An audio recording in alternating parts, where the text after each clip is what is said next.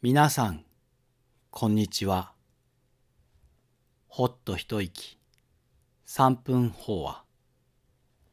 継承院、伊藤昌文がお届けします。寒い日もまだまだありますが、空気は少しずつ穏やかに春らしくなってきました。三月の声聞けばとはまさにこのこと。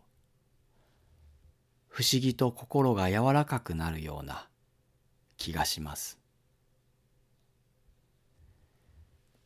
漢詩に百花の時節と歌われるように、三月は幾種もの花が開く春の中心です。そしてそれは長い冬を乗り越えた証でもあります。花は暖かい日の光だけで美しく咲くわけではありません。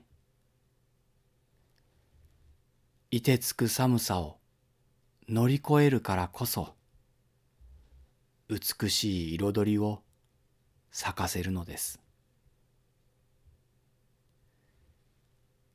花が咲くことを漢詩では笑うと表現します。それは苦しい時を乗り越えた安堵の笑みであり、一緒に春を迎えた仲間をたたえ合う笑みなのかもしれません。どんな時でも一生懸命に美しく咲く花と同じように私たちも精一杯生きていくこと